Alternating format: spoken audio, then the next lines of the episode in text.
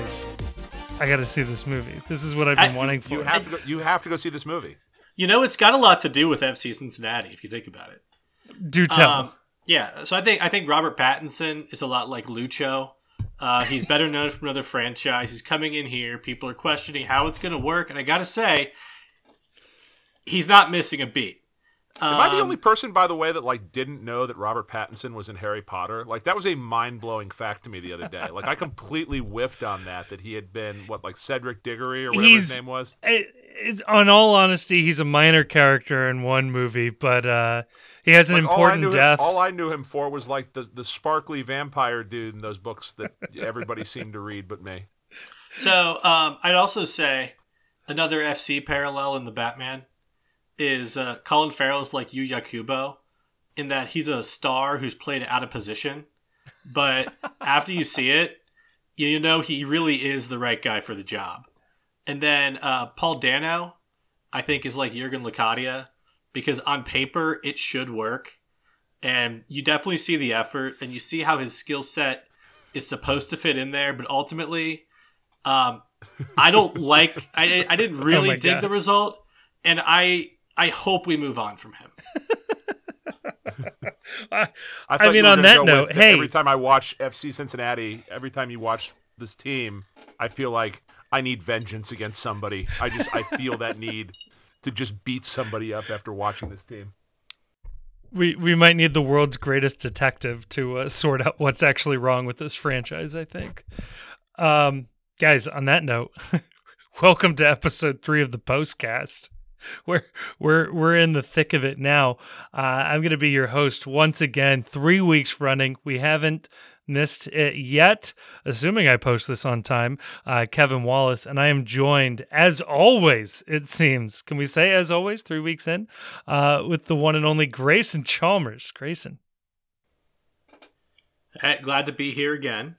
and I burned my bit uh, in the Batman discussion, so move on. No, that was great. And and Chief, Chief is here as well. Hi, hi, Chief. K Dub, swear to me.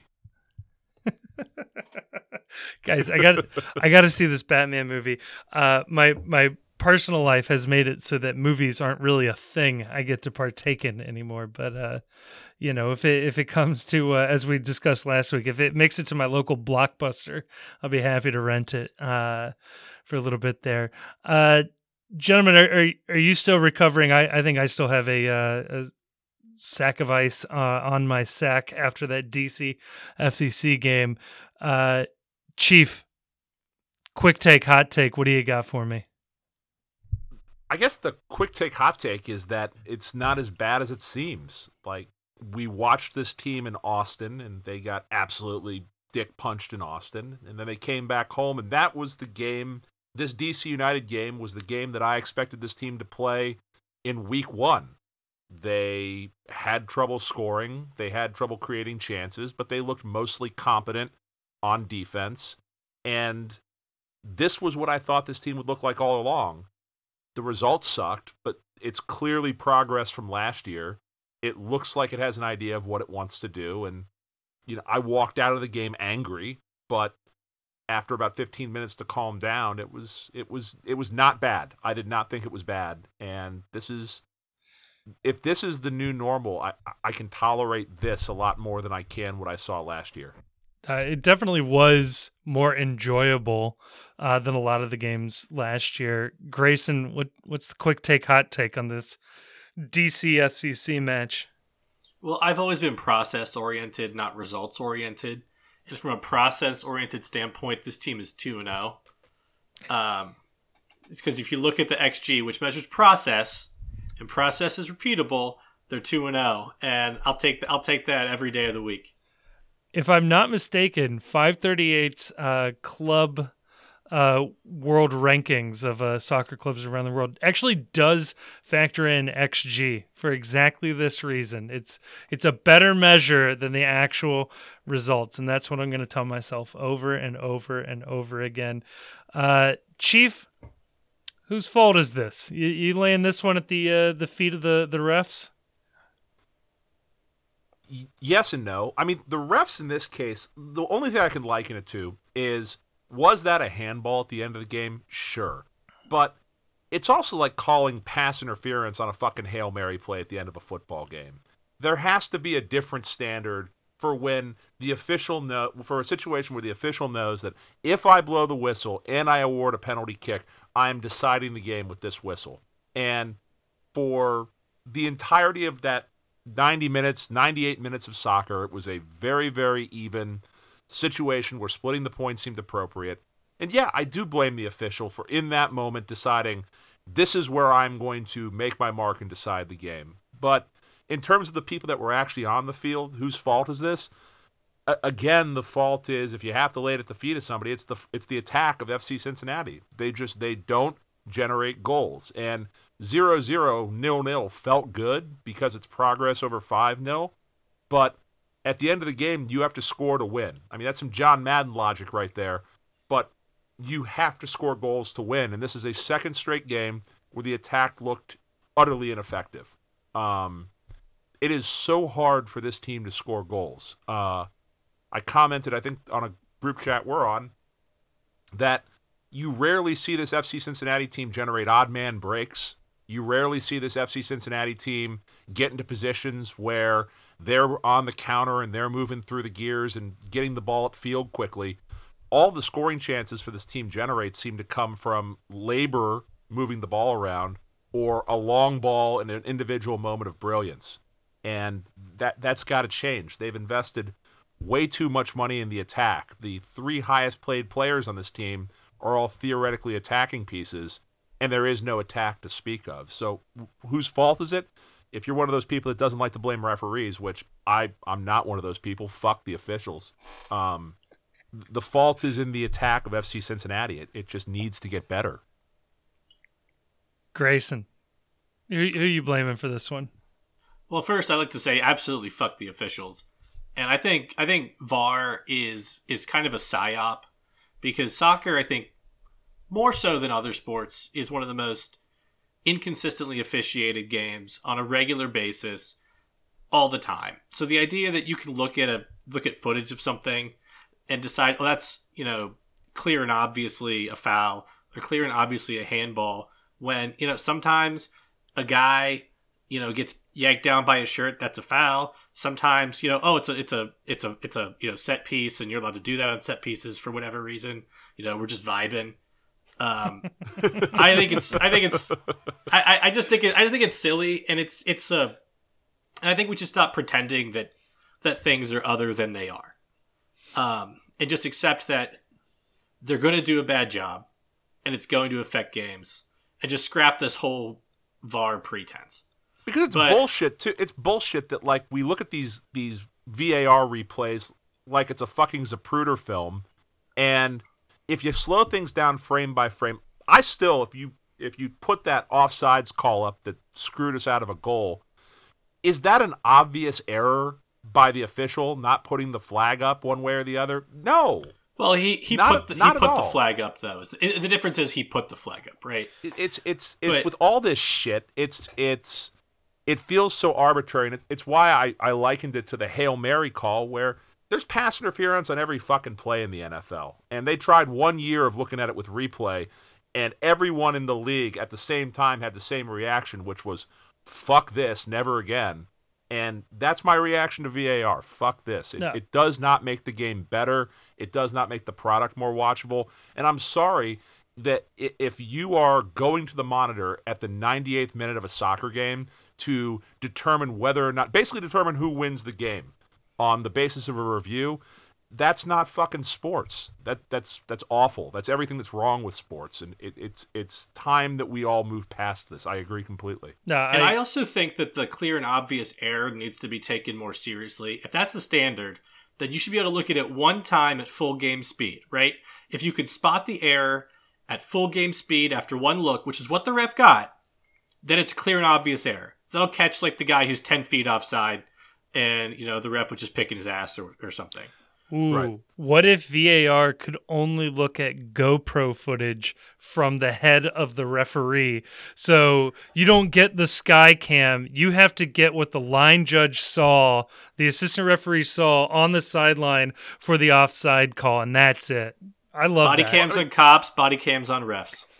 Well, it's it's this idea that like it's it's talked about a lot in the NFL, and that's that. What is the purpose of replay? The purpose of replay is you have 15 people sitting at a bar. Pick one: ML dudes, RP McMurphys, uh, the Holy Grail downtown. You have 15 people sitting at the bar.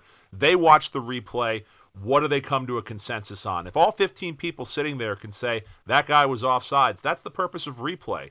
And when we break this down and we're going frame by frame to see was his hand in a natural or an unnatural position, or was this limb a blade of grass past where the blade of grass was for the last defender? Fuck all this. This is this is not sports. This has turned this in, in into it's turned it into a, a an analysis, a forensic analysis of video, and no.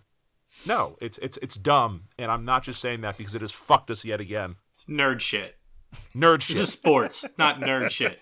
Which I guess for a league where there is more, you know, I've said it before, the, the rule set is coked out Dungeons and Dragons bullshit.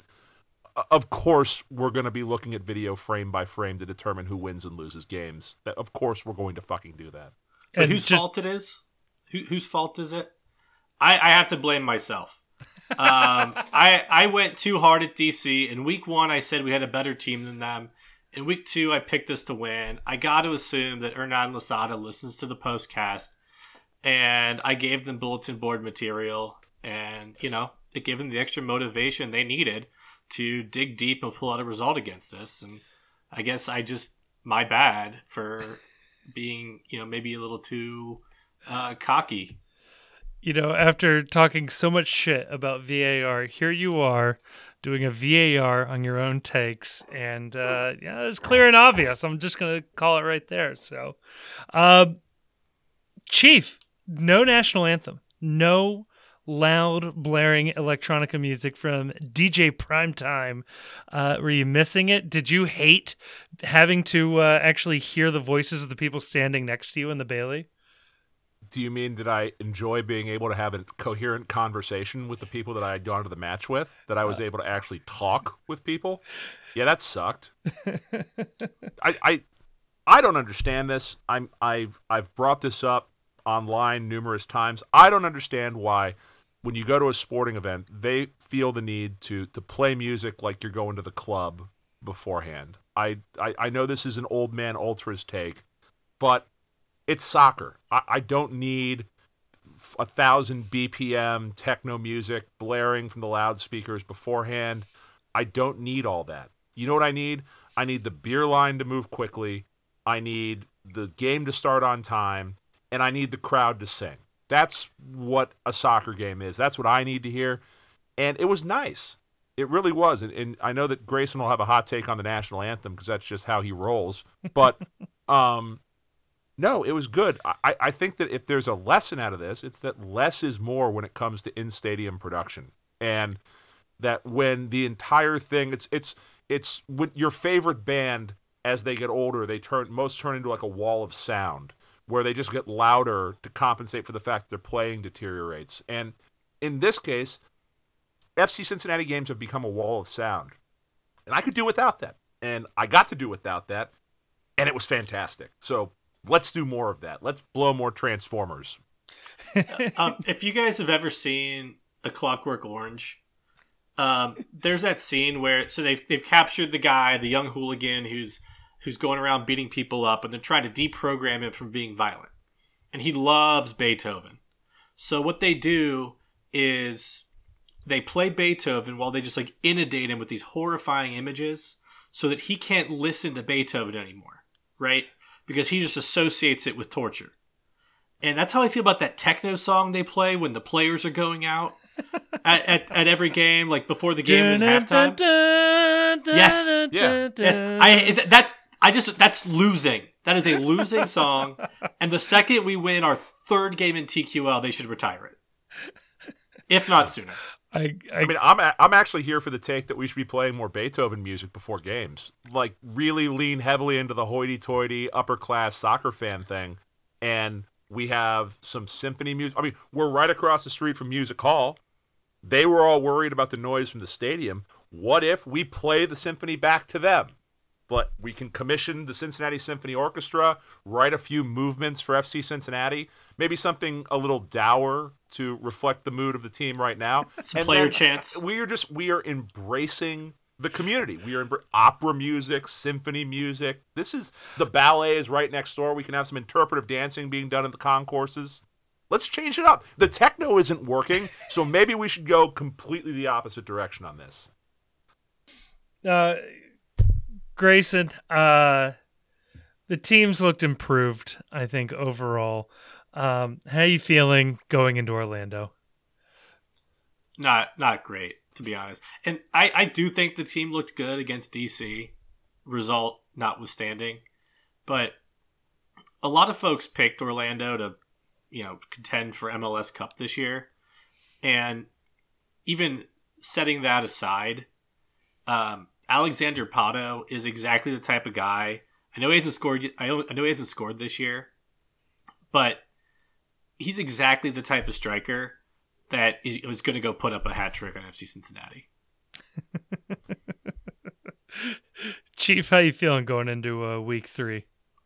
Let's put it this way: if I was making the trip down to Orlando to watch this game, I, I think I might actually choose to go stay in the Disney Galactic Star Cruiser Hotel instead of actually watching the FC Cincinnati match. The the problem with that is I don't have six thousand dollars, and I, I, think it would be horrendously awkward to LARP uh, Star Wars in a hotel full of other Star Wars nerds. But I, the team right now is I I I want to believe it's getting better.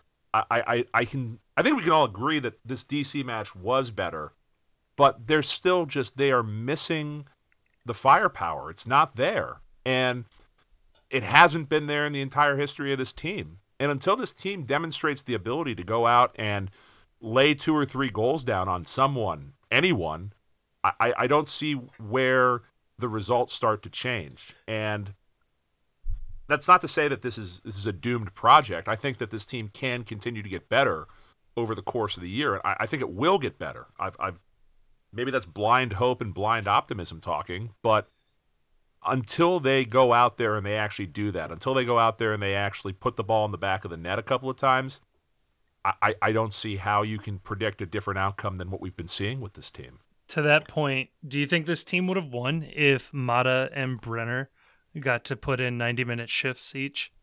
No, I, will go the I'll go one the opposite. I think that the only thing that stopped this team from losing badly in this DC United game was the fact that in the early on in the game that they had a desperation clearance off the line that stopped everything from snowballing in the first place. I, I I don't think the parts they have on the offense are changing anything. I think the big difference in this team is that they've got they're a momentum team, and the momentum in this game was prevented from going sideways the way it was in Austin. But Brenner, I don't think Brenner. Nothing about what I've seen from Brenner this year or last year leads me to believe he's a difference maker on this team.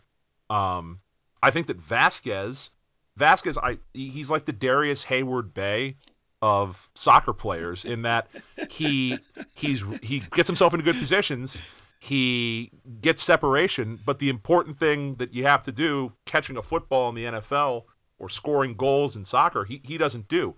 But he does the things that Brenner doesn't. He gets the ball in positions Brenner doesn't. He puts himself in positions to score that Brenner doesn't. He just doesn't score. Um, and you don't see that from Brenner so it's hard for me to say that Brenner would make a difference in this space. Grayson, I'm, I'm curious if you share my assessment of Brenner versus Chiefs here, where I, I do think Brenner's strengths is cleaning up messes that players like Badji, at least this game, demonstrated an ability to to generate. Hamid wasn't holding on to anything. I was getting Vermeer at Columbus flashbacks, the amount that guy was spilling. Um, and that's where you'd expect a Brenner to be. Are you confident? Are you more confident in this team with Brenner starting going forward, or do you like the the work rate of Badji and Vazquez? Um, I, I I don't share Chiefs' assessment of Brenner. I think Brenner's a good player. I think he showed last year he could do a lot of things well, even when the team around him is otherwise pretty miserable. I mean, he does hold FC Cincinnati's single season MLS goal record, which isn't saying much, but it shows that of of all the people who have played a full season at striker for FC Cincinnati, Brenner is the best one. Um, but I had kind of a really specific feeling coming out of that DC game that Vazquez, the way he holds up the ball and the way he can bring balls down in the air, might end up being the um, minutes leader among all FC Cincinnati strikers. Uh, and that takes into account the fact that Badji and Brenner are both dealing with fitness and health issues. um, but I I do also think that Brenner and Badji will both outscore Vazquez. Interesting. The problem though with Brenner is that yeah he cleans up messes, but he can't like the whole way this team is going to score goals is they have to create messes, and the person that creates the mess is, is Vazquez. He creates the mess. He's the guy where I've lost count this year already where he's the guy that's getting into dangerous positions with the ball. It's just it's it's comical trying to watch him finish. He just doesn't do it well.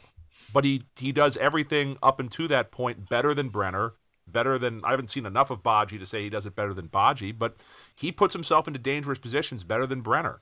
Um, if you could combine Brenner and and Vazquez in some bizarro USS Enterprise transporter accident and fuse them together, there was an awful episode of Voyager where this happened. But um, if you could fuse them together, I think you would have a Golden Boot winner in MLS because Vazquez is really good at the movement and positioning aspect. Brenner is a better finisher in front of the net. Um, but they both lack the skill set the other has that makes them a complete player, from my observation. And you know what that player's name would be? Danni König. Do we have Jonas sound drop for that? Because I can't hear I can't hear that name without his sound drop in particular. Danni König. Uh, yeah, him and uh, uh, Ledesma had the two voices that never matched their their persona in my mind. Um, McLaughlin as well for different reasons. Um, so yeah, I, we'll, we'll leave it there. That that'll do it for uh, for part one. Part two, guys. This was a blast. We had old Pat Brennan on the postcast. Uh, he he graced this this teeny tiny pirate ship operation here uh, with his presence, with his knowledge, with his background here, and um, man's got some stories, uh, got some takes from his time uh, covering FCC, how he got into the business, his his view on, on how the national media views FCC. So um, enjoy this interview, and uh, we'll we'll catch you on the other side.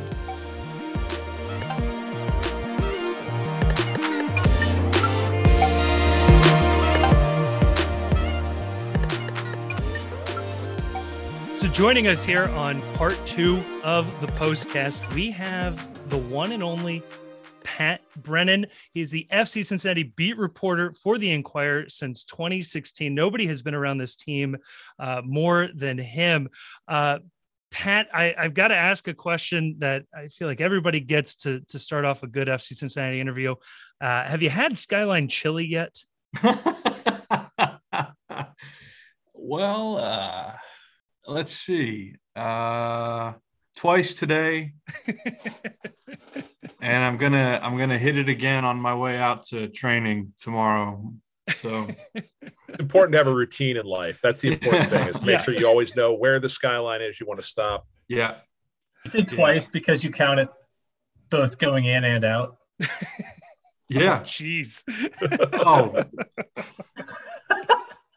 So for real though, what's the more played question? Skyline in Cincinnati or Geno's uh, or Pat's in Philly? What's the the bigger played reporter question? Oh man, you know, right? That's really, Chief. That's really good research from you. Um, I feel like that's a same caliber of kind of intro level, like no talent needed to put this into the conversation. You know what I mean? In terms of uh, a question for anyone in any scenario. The Cincinnati um, icebreaker, if you will. Yeah, yeah, that's a really good way to say it. The uh, the cheese the cheesesteak question with those two establishments in particular was ubiquitous in Philadelphia, and um, you you would just as a fan growing up there, you just always listened for it.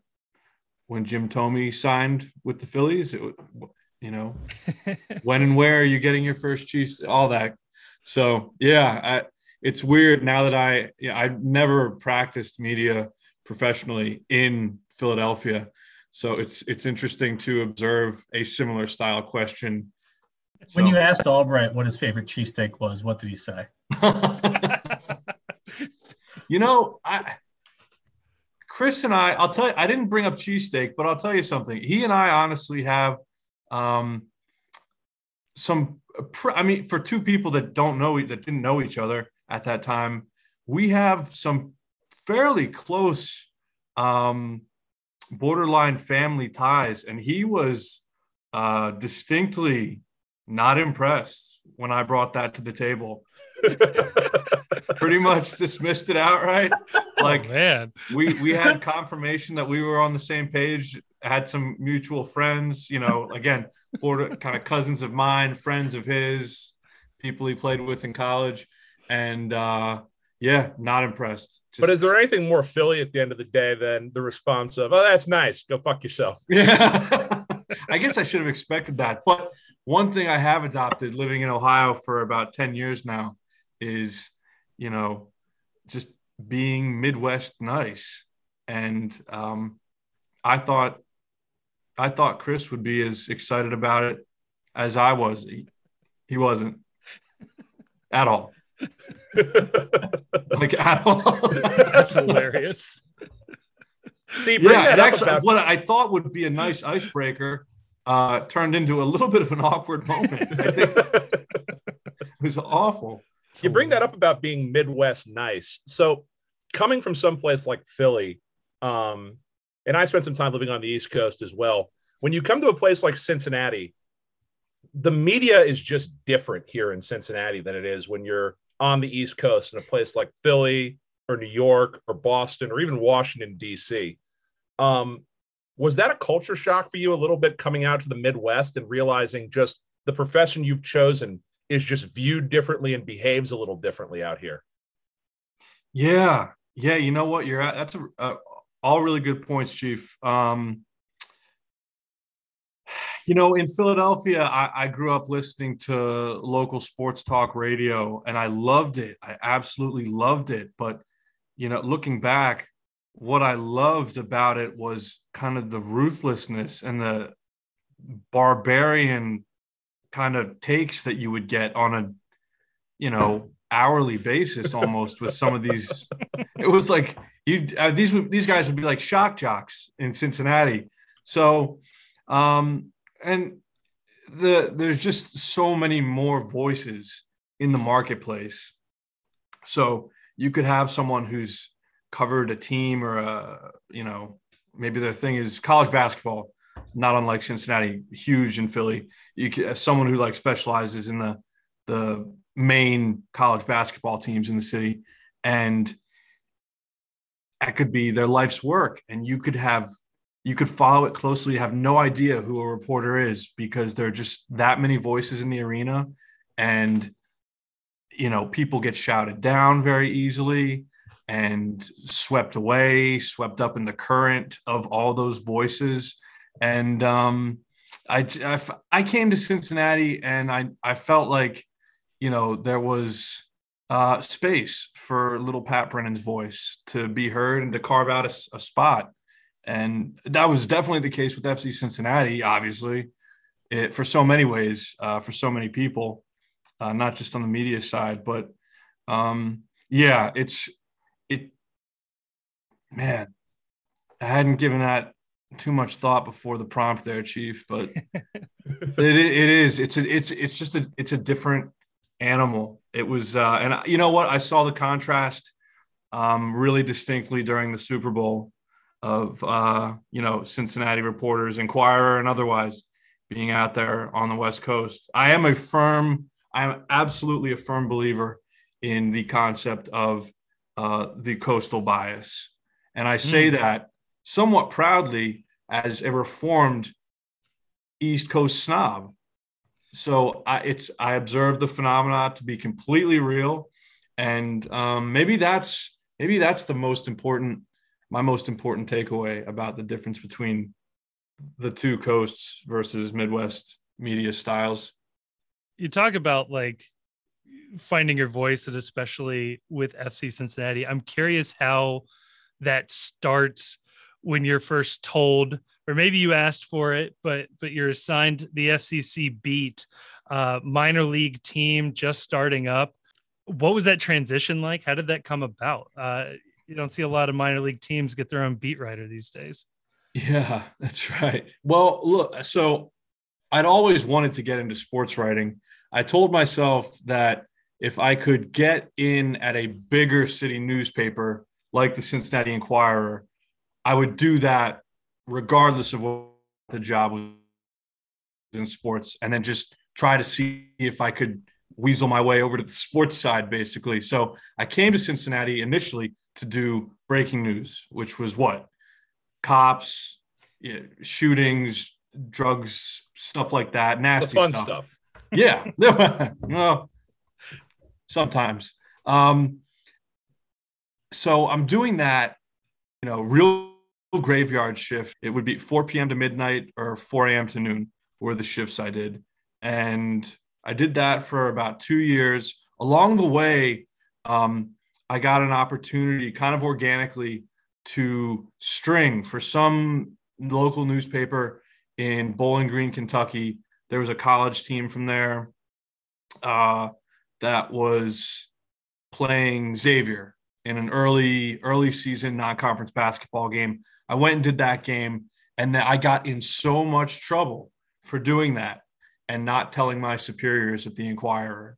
I got in so much trouble, and that was so maddening to me that like pursuing my interests in a way that interfered with the Enquirer in no way whatsoever was so offensive to them. Uh, and you know, stopped on my for me, just stopped just short of a reprimand, like a formal reprimand, I think. So I decided, you know, if and when the opportunity came, um, I would raise my hand and say, you know, I'm going to do something. I'm going to do this, and this is what it'll be. And if they don't like that, maybe we can part ways or whatever. And FC Cincinnati came along, and immediately from the day that they were introduced in the news conference, I wanted to be about, I wanted to be a part of that story. Um, I think it was a triple byline that day Sherry Coolidge and uh,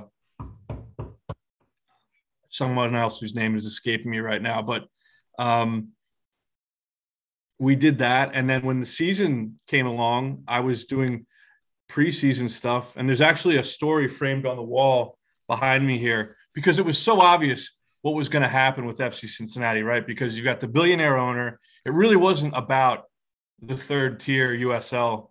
So I went and I, I interviewed Alexi Lalas, which at the time was a huge get for me, and a few other people. And I just talked about how, like, okay, this is clearly what these guys are doing. They're going to MLS.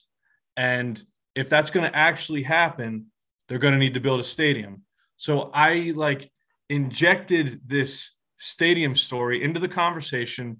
I I just like dropped this off on the website one night. I don't think I published it myself, which is kind of a no-no, but eh, we've been off and on about that rule, self-publishing. But at the time, I think it was a no-no, and someone just posted it for me early one morning, and it like took over the website and kind of had this reverse life cycle where it started out on at the time a reverse life cycle it took over the website and then like a day and a half later the editors decided it was going to run on a1 and they just you know it was i think that kind of um i don't know.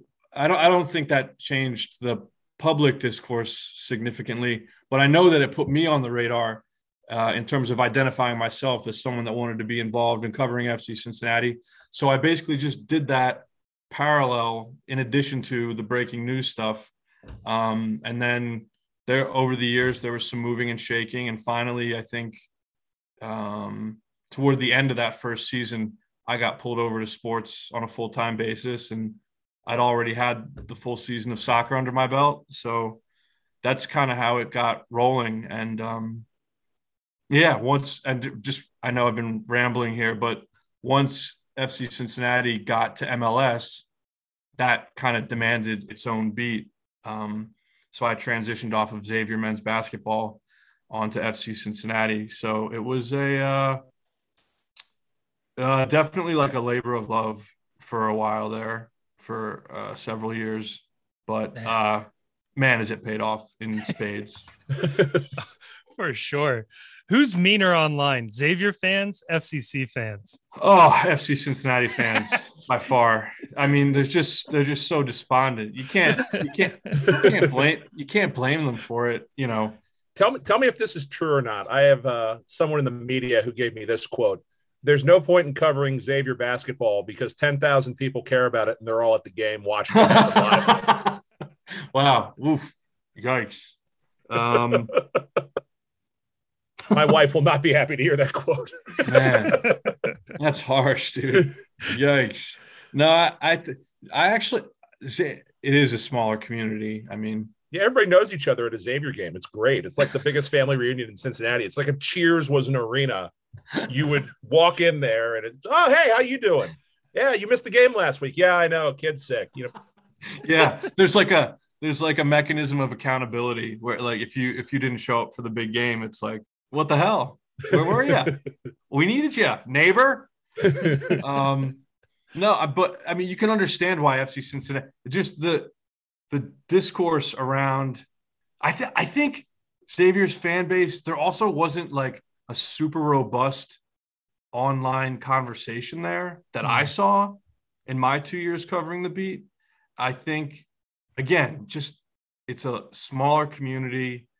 Um, maybe some of the alumni. Tr- I, I don't know. I don't know. There's a lot of reasons that could be, um, but the, the the misery index a lot higher on the FC Cincinnati side. I think. Uh, you, you mentioned that there that there was the thought that from the very beginning they were going to go for MLS, and you kind of had the mindset that they were going to go be an MLS team. Um, can you talk about those some of the differences maybe in how you cover the team has evolved since the USL days and into MLS? Yeah, sure. Like the first thing that sticks out is just how formal and um, kind of regulated, for lack of a better word, the whole setup is now. I mean, back in 2016, you know, it was just, it was really just the Wild West in terms of sports coverage. You would show up to Nippert kind of whenever the hell you felt for it. Uh, May- you, you could watch all of training. I think John Harkes tried to discourage that at first, but then kind of relented once he realized like he wasn't just battling, you know, a couple people like myself and Charlie Hatch who wanted to see training, but he's actually operating in the middle of a like a, a public courtyard basically, and you can't bar people from it. So he ga- he caved in there, and it it really stayed that way. Um, for the next two and a half years. And then as they started to transition to MLS, things got more formal. Um, so like that, that setup um, is a definite, a definite uh, evolution over the years, Grayson. And I think um, the players were less media savvy, but simultaneously more like also more appreciative of being covered. I think most of them, especially the guys who'd been up in MLS, like the Antoine Hoppenots and I don't know, some of the career USL guys for sure, they just had no expectation of coverage. Um, and probably had modest expectations when they were in MLS too, to be fair. So, like, just didn't not like not a lot of like finely tuned people in terms of like you know their delivery and the cadence of their delivery. You could tell they were like new in interview settings serious interview settings you know where i think john harkes has talked a lot about or talked at the time a lot about how you know, he had to be a psychiatrist half the time because those were the biggest games that those players, some of them ever played in that first year in USL. So, by the same token, you know, they're being held to account in a room full of media people like they'd never been held accountable before, you know, uh, probably maybe since their college days, maybe never. Right. So, um, and like I said, you know, media wasn't a chore for these guys like it is for the millionaires we deal with now. They appreciated it. They wanted the clips. They would ask me to get newspapers for them, which I was always happy to do. And oh, that's um, great. Yeah, stuff like that. So there was an innocence about that time that uh, I'm. I think I'm pretty outspoken about. Uh, I love to be nostalgic for the USL days, and that was what I just described. That was all part of it. So because like with a team um, in the situation that FC Cincinnati was in early on, part of most minor league sports setups, it's all about using the media to attract attention.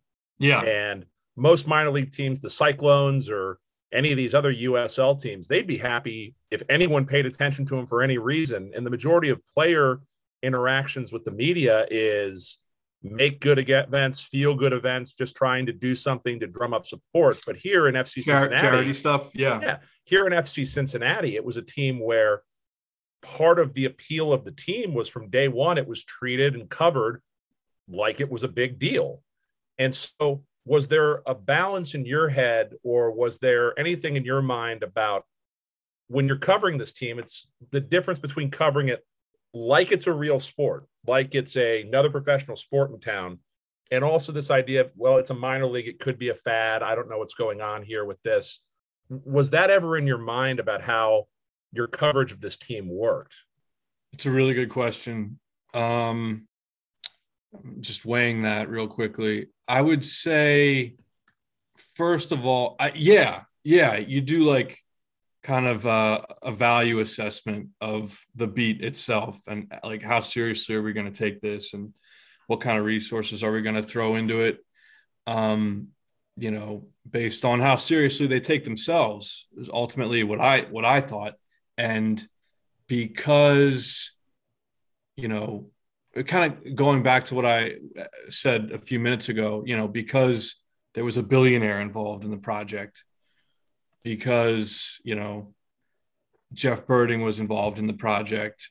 Uh, like, you know, these weren't people that were betting small on FC Cincinnati.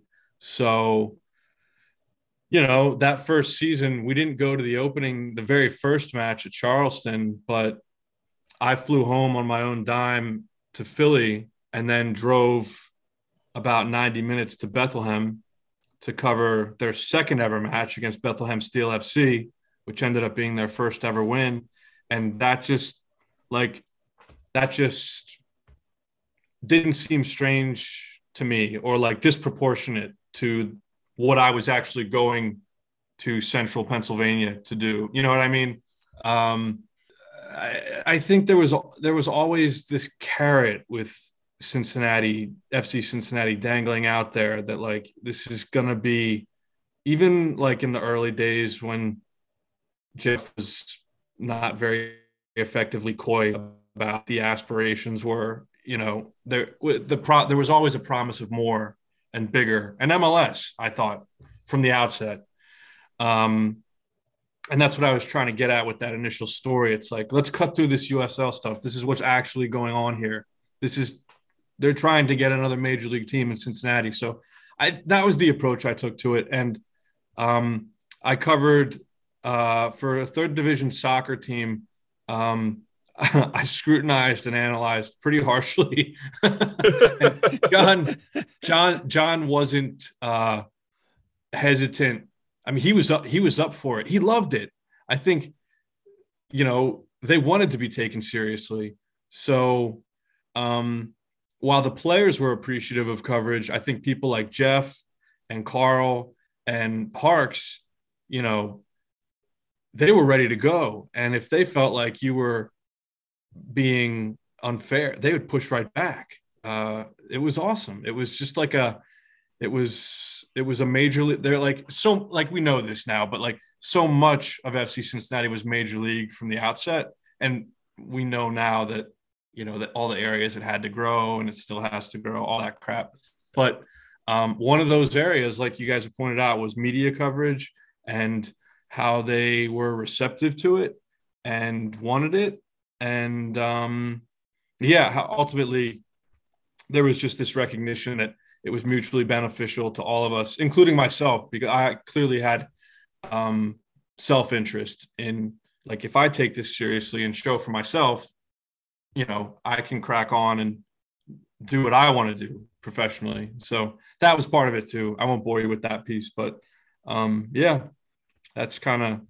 Was Harkes your favorite manager uh, for FC Cincinnati? I'll leave Noonan out of it for right now. Just he's new, and I don't, I don't want you. I do want to. I hope we can talk about Noonan. Go for Let's- it. let's Let's go. no, no, Noonan. not Let's yet. go. Well, let me Yeah, answer the question. Let me answer the question. Um, my favorite FC Cincinnati manager. Wow. Um, I mean, Ron. Ron was like just like a big plush toy, but we just didn't get to know him. He wasn't here long enough. Gone, Uh, gone too soon. ja, ja, you know, I have like a, um, I did like Harkes. I liked Harkes a lot. I was surprised with the way that he handled uh, his departure with local media. Um, I thought there's a little bit of a scorned lover aspect to that. I think for me anyway.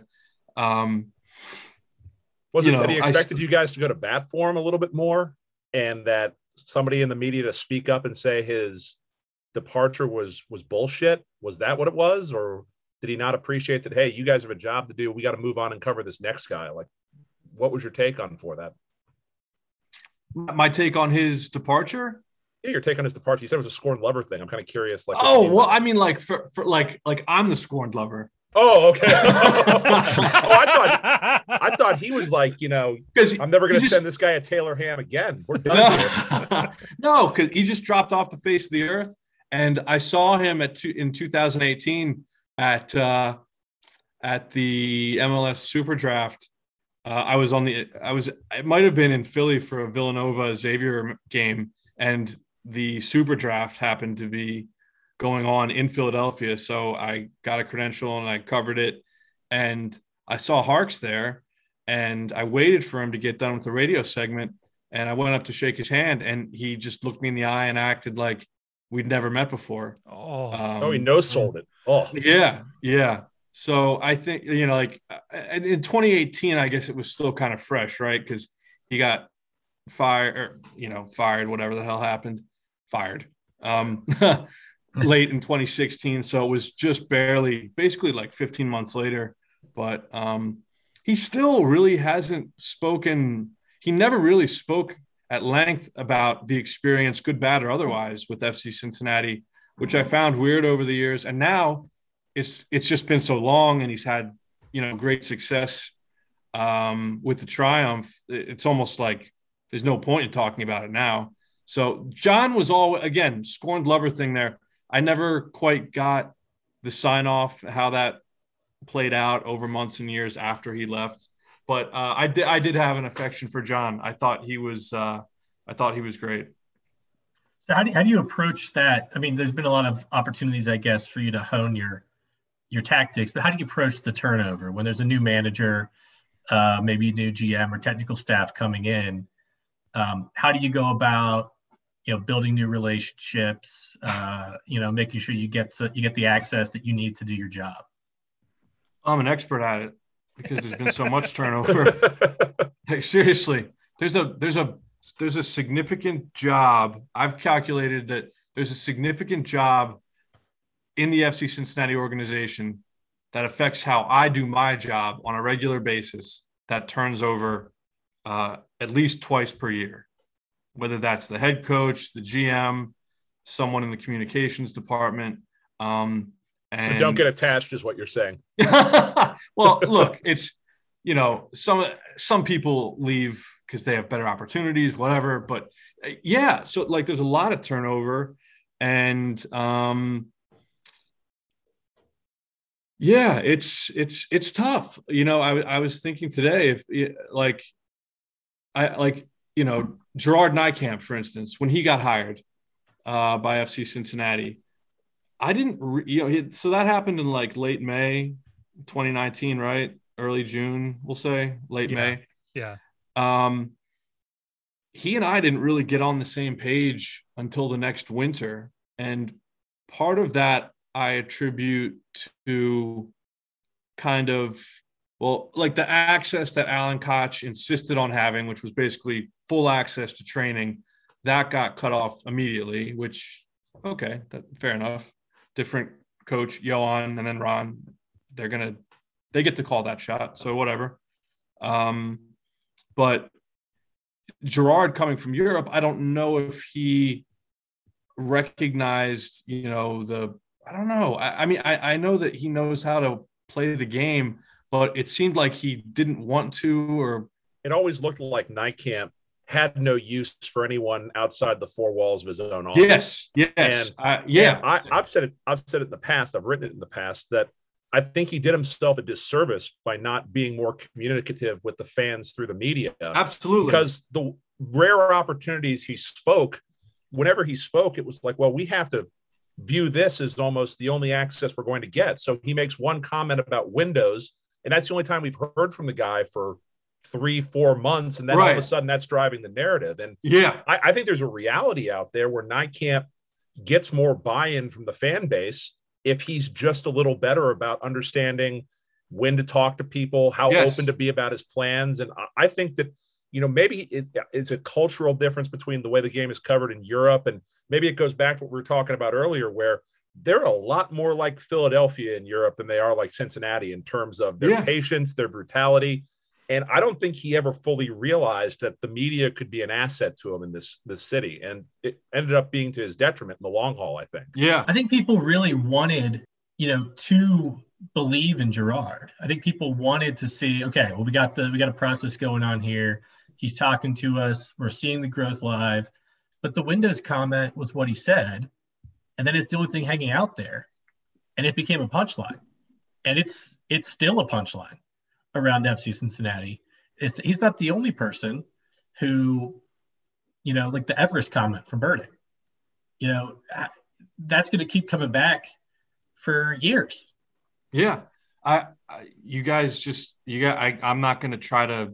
It would be redundant for me to try to better what you both just said, what you both just assessed about Gerard. I was perplexed by the tactics that he deployed in the local media and nationally, even to the extent that I could, you know, you don't have an inside track on exactly what he's doing with other reporters, right? It's there's a little bit of guesswork there, but it's not hard to read the tea leaves in certain situations. And I didn't understand the tactics, and I felt like his recognition of how local media could be of benefit to him just came so late. Uh, so and and you know I, I don't think performance in the media salvages you know what he oversaw unfortunately you know but um you know you, you wonder if if uh how, how, to what degree did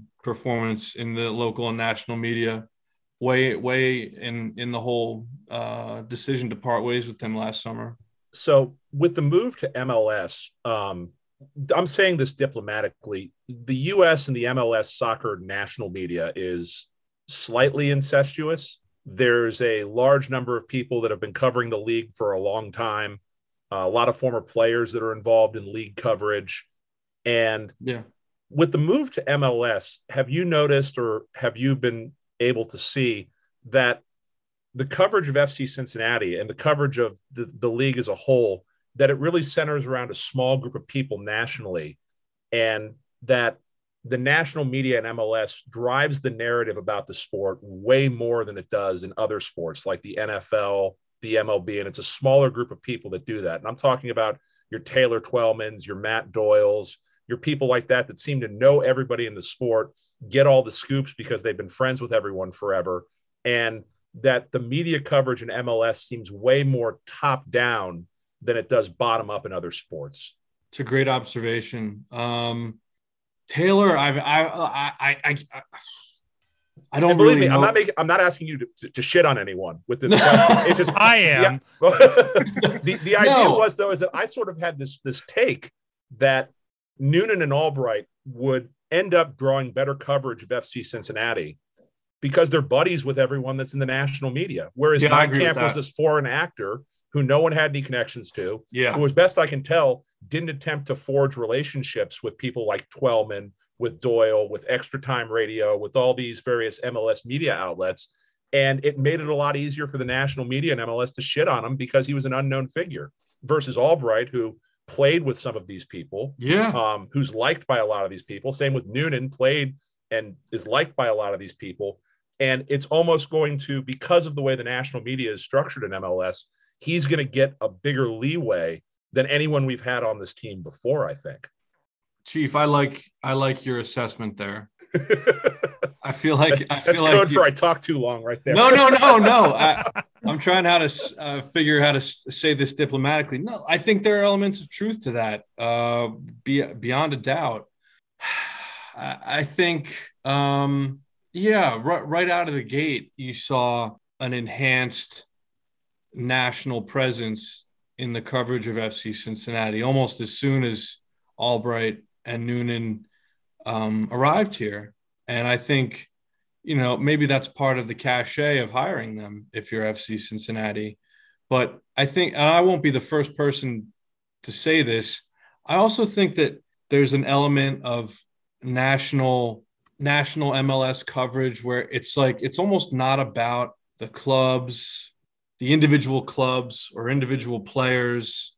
It's about like evangelizing the league and where we go one, we go all. So like if LAFC wins the supporters shield or you know, New England wins the supporters shield. We've all won the supporters shield because New England is like an original MLS team and these are the organizations that we should be propping up and supporting. I feel like, you know, I mean, that's quite literally true. It's a single entity league. So we all did win the supporters shield Yeah. last year from a certain point of view. no, but I, I think there's this there's this idea of a of a collective good and FC Cincinnati, for better or for worse, and we know on field results wise, it was to their detriment. They like struck out and tried to do something different. And because of that, this is speak kind of in a roundabout way to what you were just saying about Gerard specifically, Chief. Um, it was like because they weren't following MLS norms, they were immediately cast aside and re- really i thought some of the tactics they were using you know in terms of you know building the team and um there's well there's not a whole lot you can defend there right like especially 2019 and 2020 but Not good. you know, yeah, yeah. But like some of this stuff was just dismissed outright before it really had a fair chance to. It's like, okay, can we wait and see? No, we can't. All right, all right. You guys are right. Whatever. It was a like you couldn't deviate from the norm. And on one hand, you know, we've seen FC Cincinnati go with the MLS flow, and you know they're ripe with guys that have been they, they grew up in this league, you know, and I'm sure their the results will revert back to the median a little bit now because of that, and that's good, right? But I don't think one of the things I honest to, honest to God, one of the things I loved about FC Cincinnati was that they tried to do it differently, uh, particularly not so much in 2019, but definitely with Gerard um, in 2020 and 2021 and uh, obviously we know now it didn't work but i i i def to what you were saying chief i think um, some of his ideas and practices were dismissed outright before they really had a fair chance to kind of get off the ground No, Pat, I could not agree with you more. Um, I've had that you know, I've had that feeling this whole time. And the most frustrating thing is that FC Cincinnati wasn't just bad, but they were terrible. And it, it yeah. proved a lot of bad arguments right. Um, but yeah, I mean, to your point, like they brought in European guys who knew how to build a Champions League team and told yeah. them to go build a Champions League team. And they're signing Premier League strikers and, and guys with Champions League experience, and they're being shat on by national media. I think you look at like what Atlanta did with bringing in Tata Martino and raiding South America, but it was okay because Carlos Bocanegra was nearby and he's he's an approved uh, you know child of US soccer. So they're, they're okay to bless this. Or LAFC right. is allowed to go pretend to be a Liga MX team but it's okay because Bob Bradley's in charge. So it's it's okay. They they checked the boxes. Don't worry. Yeah. Um, so yeah maybe maybe Albright should have just been nearby while uh Nijkamp did this and just made sure he didn't spend 500 gam or 500,000 gam for an international spot here and there. and, and maybe it could have worked out all right. But um, no, I th- thank you so much for bringing up that point because you you perfectly synthesize a, a, feeling I've had for about two years there. Um, but no, I mean now now that we do have our you know uh, rock steady MLS uh, you know roster and technical lineup there. Um, league approved imp- management. yeah, yeah. Now, now, that we got the extra time seal of approval, uh, what's your impression of this team? I mean, we're only two weeks in, but I, I guess we could we could dabble with a little 2022 talk. What, what's your take so far? Um, Austin looks like I I don't know for sure if Austin is good or not, which is incredible to say because they've got a plus nine goal differential and they are, you know, lighting the league on fire through two matches, albeit against teams not projected to do amazing things this season. Um, but like, man, did I think it was unacceptable the way they came out against Austin. Like, just little things that you would hope that you would want and hope to see in the opening game of the season. You know, just like they didn't have the basics tied down, and that was to concede a goal like two minutes in the way the way they did. And then for the game to have gotten out of hand in a way that looked so so familiar around here by halftime was really dispiriting in a lot of ways. Um, kind of threw some cold water on the project early on. It's two games in. Who the hell knows what this team is going to be? But um, you know I, I really disappointed to see. And I, frankly, I don't know how that happens. You know, I don't care how good Austin is. You know, it just you losing like that on the first match day of the new season is just staggering to me. In so the, uh, that's a that's a concern. In, in the MacBook, do you already have a template for a story? FC Cincinnati loses another heartbreaking game, and you just do find replace for whatever team we're playing just to save yourself some time when you're running up against the deadline? uh, yeah, I ought to. I really ought to at this point. But my, um, my my impression of the Austin game, and you can correct me with what your take is on this, was that it definitely felt like a match that snowballed. And yeah. I, I said it on the uh, first segment was that with this DC United game, there's a moment early in the game where there's a shot taken point blank, and I forget off the top of my head who heads it off the line. And to me, the difference between the DC United game and the Austin game was that somebody's there to make that play and the wheels don't fall off from that point forward. Whereas in the Austin game, you have a, a set piece. Vazquez is there. He probably clears that 100 times out of 100 in training, yeah. 99 yeah. times out of 100 in a match. But there, they get scored on in the first three minutes, and it's here we go again with more bullshit. Um, so, th- with that, d- do you think that there's an aspect of this where Noonan is going to have to get because it's a lot of these guys are the same people from last year. Yeah. And is there an aspect of this where they're just going to need to see a couple results or see the ball go in the net a little bit just to believe shit's different than it was last year and the year before? Right. Yeah. You know, that and that was the thing that I thought was so so sad, frankly, about the DC United loss was that there were moments when it looked just, I mean, obviously it had to be better than a week prior at Austin, but you know, I said this on Twitter that I thought like there were not the whole game, but there were moments when I thought like this might be the best we've ever seen FC Cincinnati play at TQL Stadium. Okay, and if you want to say if you want to quibble and say that's a small sample size, I guess it kind of is. You know, you can go back even further than that. Like that it was it was flowing. It looked attractive. The game was entertaining. Um, it didn't two two of the three major video reviewed calls didn't go FC Cincinnati's way, but like the game just had a lot of entertainment value, and I feel like FC Cincinnati would just benefit from that, even if the calls are going against them, um, in terms of like people wanting to come out and spend their hard earned money on tickets, but um,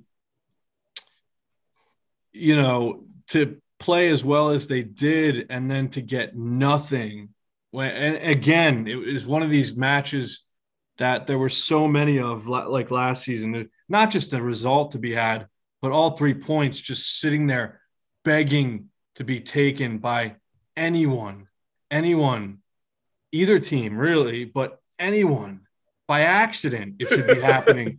Like it should be happening more than it is. You should stumble and, into one of these at some point. Right. Yeah. And so you know, I thought it, I was after the match. I asked Pat Noonan, like, is there an aspect of this result where you kind of have to, you know, remind these guys, like, like, are you concerned that you might lose buy-in, like, from a result like this when things go so well and they end up with nothing? And I kind of had to weigh that I real quickly in my head before I, the words came out of my mouth because I said, "Am I going to look like an idiot asking this after the second game?" But I don't I don't think I did because, like you said, you do have a lot of the same guys. Um, I do think that losing in the fashion that they did in Austin, where things snowball, like Chief said, um, you know, that can become a learned habit. So you've got, I, I think confidence is going to be a fragile thing for this team early on. And I think the DC match was a step in the right direction but eventually, yeah, like you cannot go. You know, I always felt like Jaap's team last season was living on borrowed time. You know, they were nicking draws and like they, right when everything was felt like it was about to go to hell, they'd win a match or something. You know, I don't think Pat's team can survive that way if they want to see drastically improved results. And when I say drastic, I'm not talking about, you know, playoff contention. I'm talking maybe like seven, eight wins, which still isn't going to. Don't kid yourself. That's drastic as hell. No, no, I mean, yeah, well, yeah, yeah, yeah that would be drastic. You're right. So, um, yeah, yeah I, I, look, ultimately, I thought the DC match was a step in the right direction, but I I think I would agree. This was a point Grayson ran by me earlier, and I said I wanted to argue argue with him about it on the podcast, but I don't think I will now. Like I agree with you if one major incident goes the wrong way in that DC match, FC Cincinnati has proven with mostly this group of players that they have rostered right now that they are apt to let the game spiral out of control in a in a horrible way. So yeah, I think at some point like they should they should be buoyed by what they did on Saturday, but uh, at some point they have to get results and score goals or you know, we we all know we we've lived it for the last couple years. We know what the spiral looks like and how it starts. Oh, for sure, for sure. Um, yeah. So much of this season is going to rely on Noonan and Noonan's ability to get the most out of what last year was a bad roster. What's your impression of this guy? What what's it what's it look like uh, inside? I'm so glad you phrased it that way. So Pat is good to work with. I think he sees the beneficial nature of a back and forth, you know, kind of an even, almost an even back and forth with media. So it's been it's been productive in that sense so far. The the thing I wanted to say was that if you like in trying to I don't know how, how how let me ask you guys a question. How does his the way he presents himself, how does he come off to you? How do you perceive him as a person? Stoic. Mm, really? Okay. He, he It doesn't show a lot of emotion. Yeah. Yeah. Yeah, he presents to me as someone who deeply internalizes when things go bad, and like this might not make a lot of sense, but he's the son of guy where I think he hates losing more than he likes winning, Okay. and that that is a motivating factor for him. He just he just seems like the kind of guy who he is sitting thinking. I am going to do everything in my power not to lose because I hate that feeling so much. And if the end result means winning, then we're going to win. Just because I don't want to be a loser, I can't fathom losing soccer matches. That's the vibe I get from him. I don't know where you guys are getting any of that, frankly. I mean, I, I feel like I haven't seen enough of him. I he does seem very confident. Um, okay. Well, I would just say, obviously, we're still. Uh, I didn't. I, I didn't get to go down to preseason because we're still in kind of a post-pandemic, mid slash mid-pandemic weird spot there. So couldn't go down to preseason. I would say I'm definitely still getting to know him. I feel like he is a straight down the middle 50 50 splicing. Half of the pie is Jim Curtin, where he wants to be engaged and maybe maybe even a little bit fun.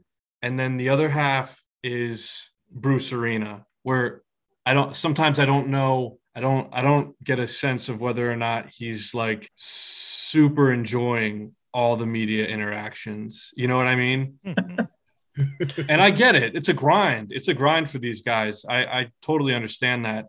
But uh, that was one thing I wanted to say. It's just like it, which, and it would make sense, right? Because he's been he's served as an understudy to both of those two very distinct personalities. So that's something that I, I see strong uh, tinges of both Jim Curtin and Bruce Arena in Pat which is kind of crazy because that's like they're like polar opposites, but that's what I see. But it is his Um, fir- it's his first. He, th- this is the first manager FC Cincinnati has had in a while where it's his legitimately his first time being the guy. Yeah, Um, uh, Ni- uh, I'm sorry, Jaap had been the guy at multiple stops. Um, Ron Jans had been. Alan Koch had run his own team before. For Noonan, this is legitimately the first time the camera has turned on him and asked for his take, where he couldn't storm off to the locker room or the dressing room and let somebody else handle that. So it is sort of a we are watching him develop that persona in real time. I guess. yes, very much so, and that's that's tough for you know if you're on my side because and maybe this speaks a little bit to like Midwest nice versus coastal bar barbaric media practices, but like I'm not someone that like need I I, don't want to I don't want to put if I can avoid pushing someone's buttons, I'm going to avoid doing that because I think it's unprofessional. I'm not going to intentionally ask a question to set someone off. But I don't know what Pat's triggers are after a match. Obviously, it's going to be relative to what's just transpired, but I don't know what sets the guy off. So, you know, after a match like this, you know, after the Austin game, it's like there's, there's actually there's not too much to talk about. But after a match like DC, I have no idea. And I feel like I don't know if the people around me in the press conference room felt this way, but it was a little walking on eggshells, not in terms of how Pat felt, but just I I sensed a delicacy in the room because um or needing to have a delicate touch because I just you know, you don't know what sets these guys off. I don't know. Maybe I'm overthinking that too much, but it is very true. We're we're getting to know Pat on the fly. Um, he spoke about that a few weeks ago at TQL Stadium. It was basically what served as the media day before the Austin match.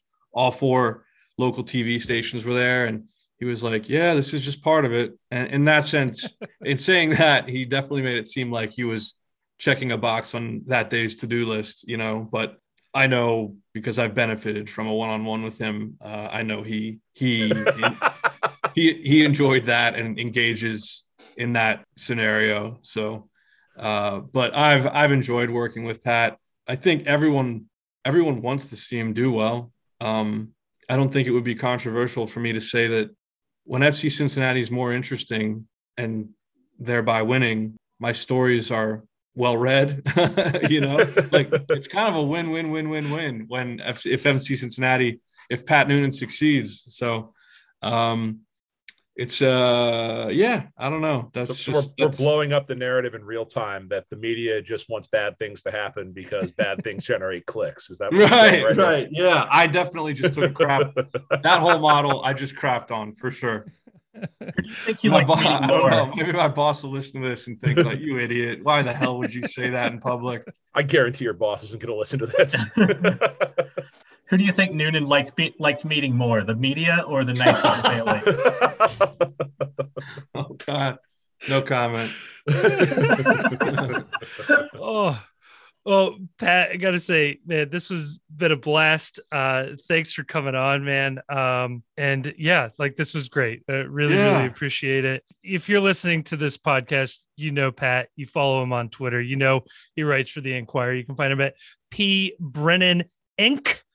on Twitter. And uh, his work is available uh, on the Cincinnati Enquirer's website and in the actual printed newspaper. They still do that. It's incredible. Uh, Pat, thanks again. Hey, I'm sorry if I rambled. I'll die on the hill of FCC nostalgia. And thanks for thinking of me. Thanks for thinking of me. This was a real treat. no, thank you. This was awesome. This was a Yeah. lot of fun.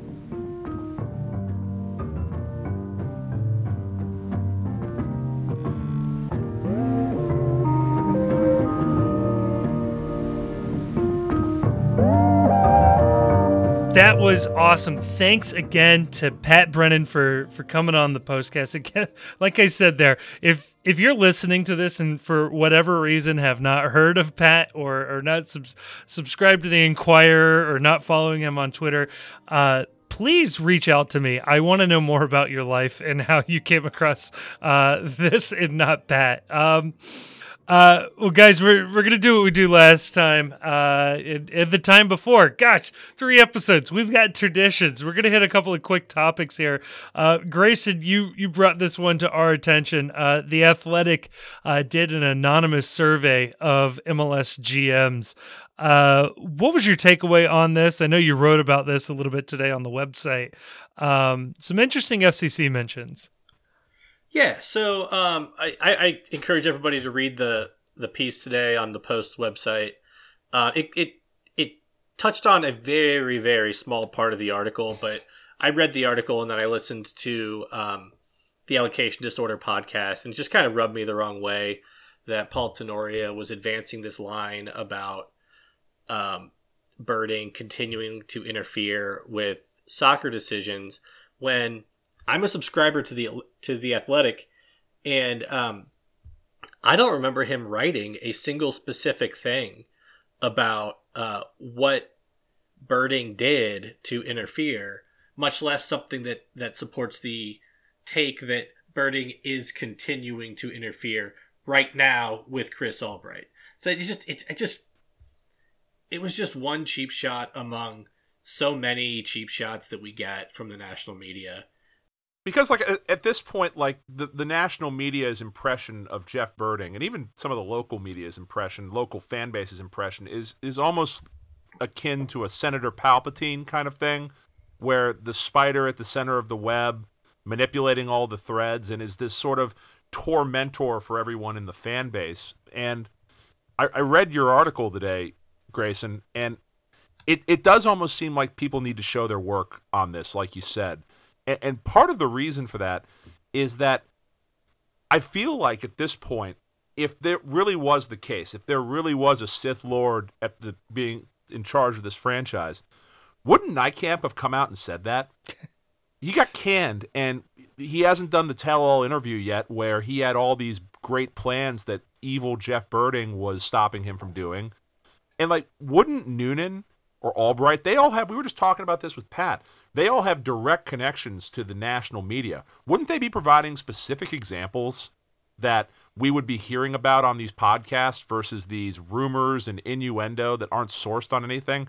I to me, what a lot of this stuff reads like is that the national media knows just enough about what gets us clicking on stories in the 513 and they know that when they mention when they mention he who must not be named everyone's ears perk up for one reason or another, just because he's been a lightning rod, deservedly so to a certain extent, but he's been a lightning rod for criticism for the for the for the fan base for so long.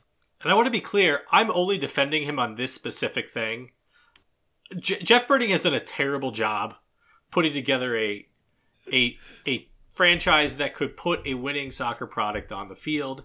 And uh, it is my understanding also that he is a Carlist and an integralist, and I I want nothing otherwise to do with it.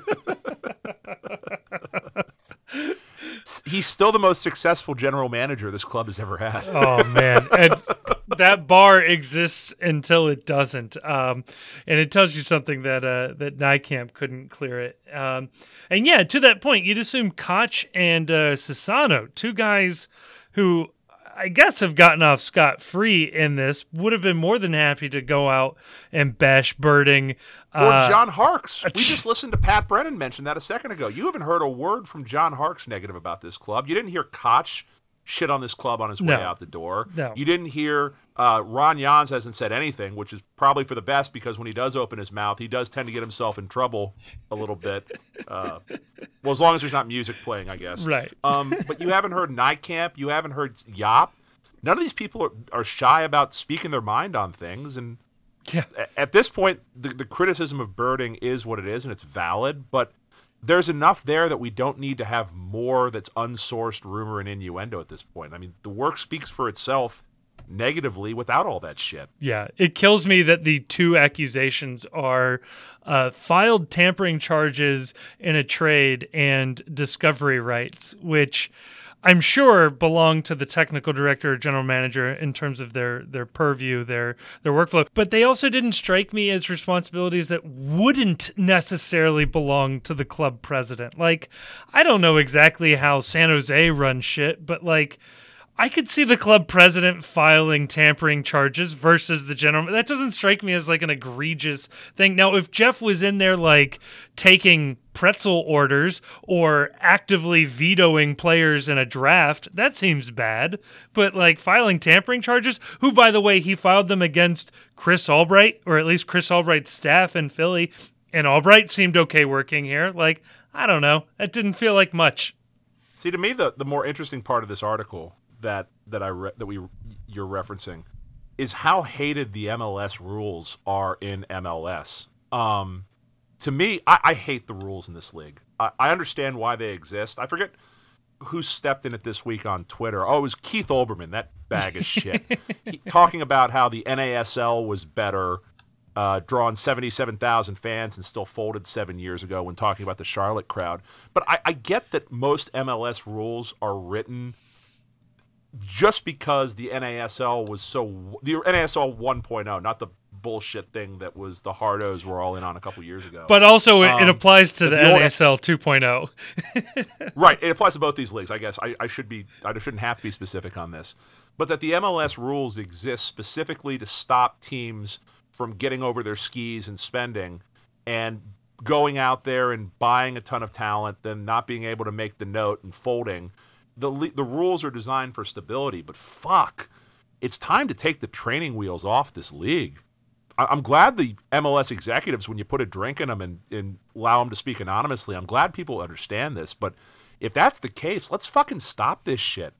Let's Yeah. stop this GAM, this TAM, this allocation rights, this discovery rights, this this bullshit about designated players and low salary caps and all this Dungeons and Dragons bullshit, made up money types fucking cryptocurrency nonsense. Let's get rid of it, please. Like, if there is a groundswell of support for this among MLS executives, somebody pick the flag up and start running publicly to do this because I don't know anyone that follows this league, works in this league, or covers this league that want it to stay this way. Maybe like Ken from Cincinnati Soccer Talk, who actually took the time to learn all this shit. Maybe he would be upset now that like the the secrets have been revealed to everyone. Kind of like how the priest we used like to be the only like person Ken. that knew how to read. For the, for the record, we like Ken. I like Ken too, but Yeah. like you go back in history, the priest was the only one that knew how to read back in the Middle Ages, and they kept it that way because then they could tell you what you needed to do in order to find Christ and salvation, and it was kind of a scam. It, That's what MLS feels like right now. It feels like a scam that is an unknowable league entity, and because it is so opaque, they can just make anything up, and no one is in a position to say, "Well, that's not what the rules say." Who is going to be our Luther who nails their 99 theses to the league office doors? I think it was ninety-five, wasn't it? Oh, it probably was. Guys, my European history's a little rusty. That's truly what people are listening to this podcast for: is a discussion of the Reformation. I had I had four extra theses in there. The fourth one is the abolishment of GAM, the abolishment of TAM, the end to the allocation list, and the abolishment of the super draft. Luther- four extra theses. yeah, he did he did foresee Tam as a uh, as heralding the uh, the Antichrist. That makes sense. His 100 his 100th thesis was pro rel for USA, but we don't want to talk about that one. you know, but to that point, though, uh, MLS is courting some huge investors right now, like Charlotte and FCC, and pretty much everybody who bought in from New York and uh, Orlando on have been massive billionaires, guys who could own NFL teams and, or I should say, ownership groups that could own NFL teams or buy essentially any club team in the world that they wanted, but they bought into some- MLS. which some of them are. Like you look at the list of people Right. that are looking to buy Chelsea right now from Roman's little geopolitical snafu. It's a lot of the same people that are on the short list they talk about to buy into MLS. Right.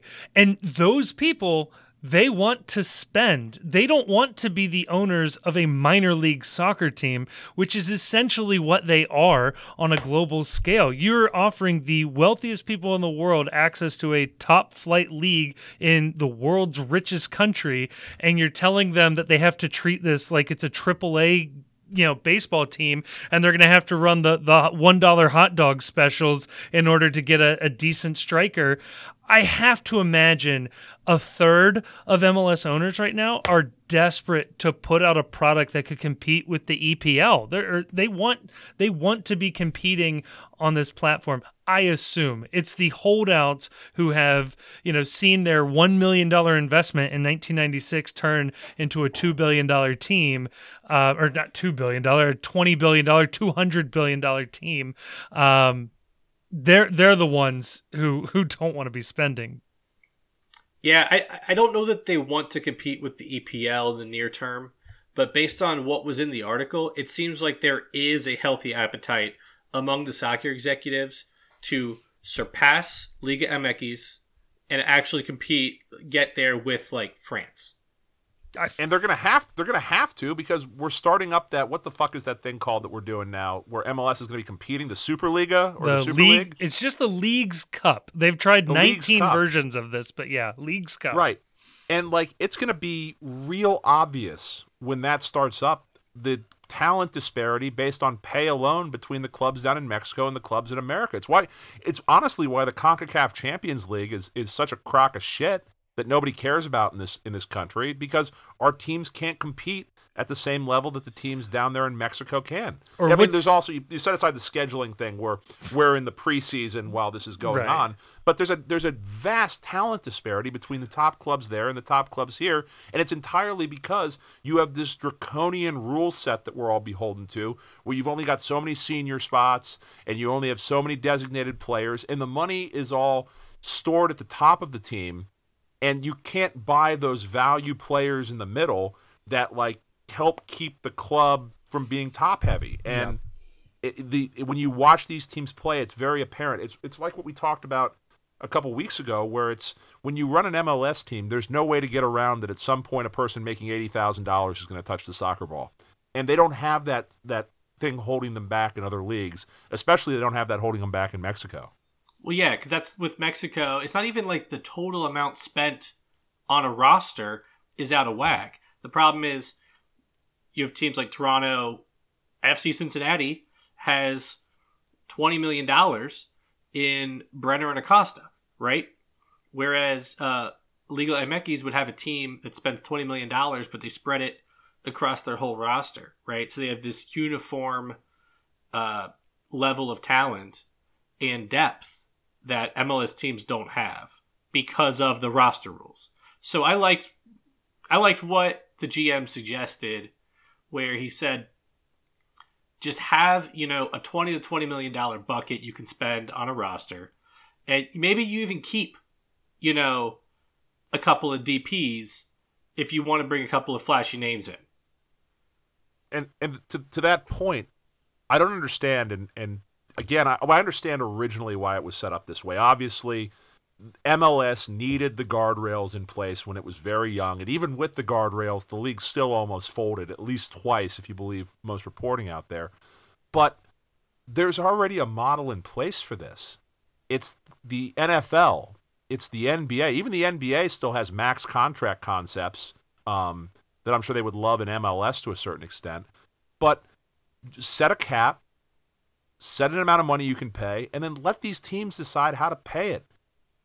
We're we're past the point in this country of needing to have these predefined roster spots and this generation Adidas shit and all these weird functions that you have to know. And it's part of the thing that held back Gerard Nijkamp is that you can't just build a team in this league. That you need to have someone who is intimately familiar with getting value out of the various MLS roster spots. And Pat was talking about it in the interview. It creates a product in this league where there's really only one way to win, and that's boring. I, I want a league where it isn't a, a a a problem where you're you're learning how to beat the video game. I, I want there to be creative solutions to beat the video game, not just one way. So there, there's two other things that I think are worth just quick hits on from the article. Um, one is uh, Gustavo Gustavo was singled out as a player with, you know, one of the best value contracts in all of MLS, and I was just wondering, is there another player on FC Cincinnati who has a good value contract?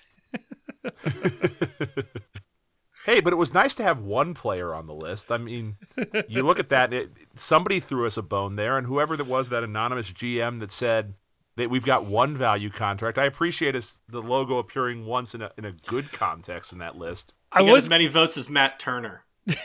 that's that's impressive. I, I was going to say it's probably Albright voting for himself, but he didn't make that contract, so he might actually be impressed with what he walked into. Uh, and the other thing I thought uh, was interesting was um, Dom Kinnear was identified as one of the MLS assistants most likely to get a head coaching job.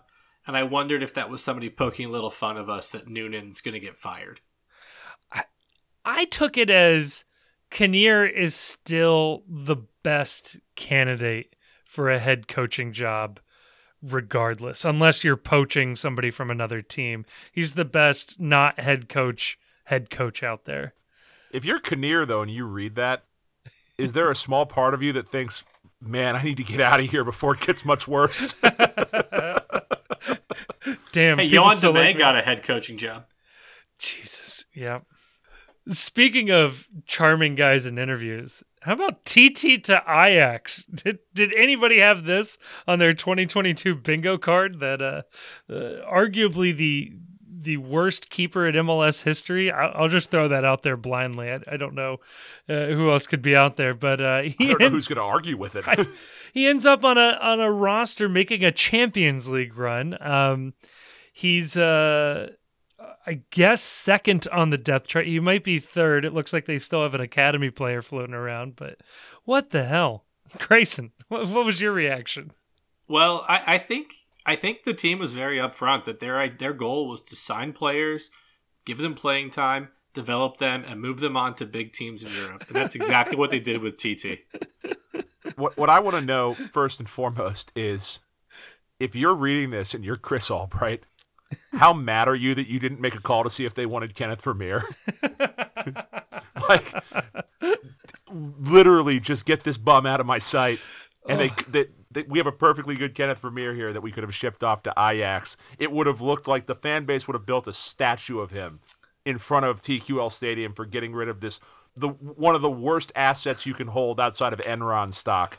And, Who used and to somehow, play? He used to play at Ajax, right? So Yes. Not like, not like they don't know who he is. What's funny? Maybe that's, the, maybe that's the problem. Maybe they know who he is. it's funny to think that if we had kept Tyton for whatever reason, but uh, but Vermeer was let go, that Vermeer absolutely would have been signed to Ajax instead of Tyton. It's just insane that two of the worst MLS keepers of all time were probably option one A and one B for Ajax. uh, Chief, this weekend, this past weekend, it was Bockfest. Um, I love Bockfest. I mean, it's it's quintessentially Cincinnati, and there's no reason why it shouldn't be as big as Oktoberfest. It should not be as big as Oktoberfest. It, It should will absolutely lose. be. It will lose. It is a way better festival than Oktoberfest. It will lose its entire character if it becomes the size of Oktoberfest. See, to me, I, I lived in New Orleans for a while, and what I, my goal with all of this is that there should be either Bockfest or Oktoberfest. Pick one.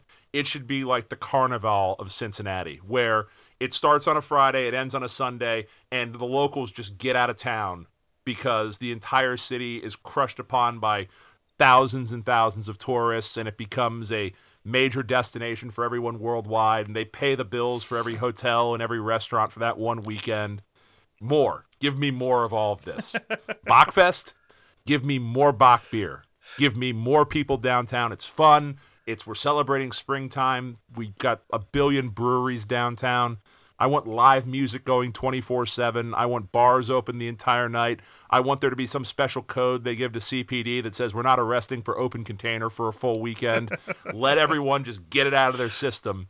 And if we have a soccer game that weekend, God help anyone that's coming from the suburbs to watch it. Oh, they should they should put FCC's home opener on Bockfest weekend every single season. That Yes. that feels like an easy win. Absolutely yes. The only problem with this take of Oktoberfest versus Bockfest is I'm with you 100%. Bockfest I don't know of it being celebrated really largely anywhere else. This can be Cincinnati's thing. The goat is like a nice little uh, mascot to the whole thing. Uh, you're celebrating the revival of the Rust Belt in a lot of ways. Spring's coming. I'm all for it. 100% way in. The only downside is Oktoberfest beers are just so much better than Bock beers. Just like it's hard to get behind the actual product at the end of the day on the Bockfest. There is no hangover quite like a Bock beer hangover. oh man, um, gentlemen, I think that's gonna do it for Postcast episode three. Um, Go see the Batman. Go see it this weekend. I need to, man. I, I started off with a hot take that I just assumed this movie uh, committed uh, a classic Batman sin, and if it doesn't, I'm in. I'm way in. Um, Grayson, about six hour block of time I, to see it. at, at a, a P- state approved first. state approved babysitters. It's a whole mess over here. Um, Grayson, thanks for joining me. Chief, thanks for joining us. Uh, I, I, I said me, I said us. I guys, I don't know how to end this. It's not a very good ending. Um, and Just- that's where I'm going to end it. Just push the button. Goodbye. Bye.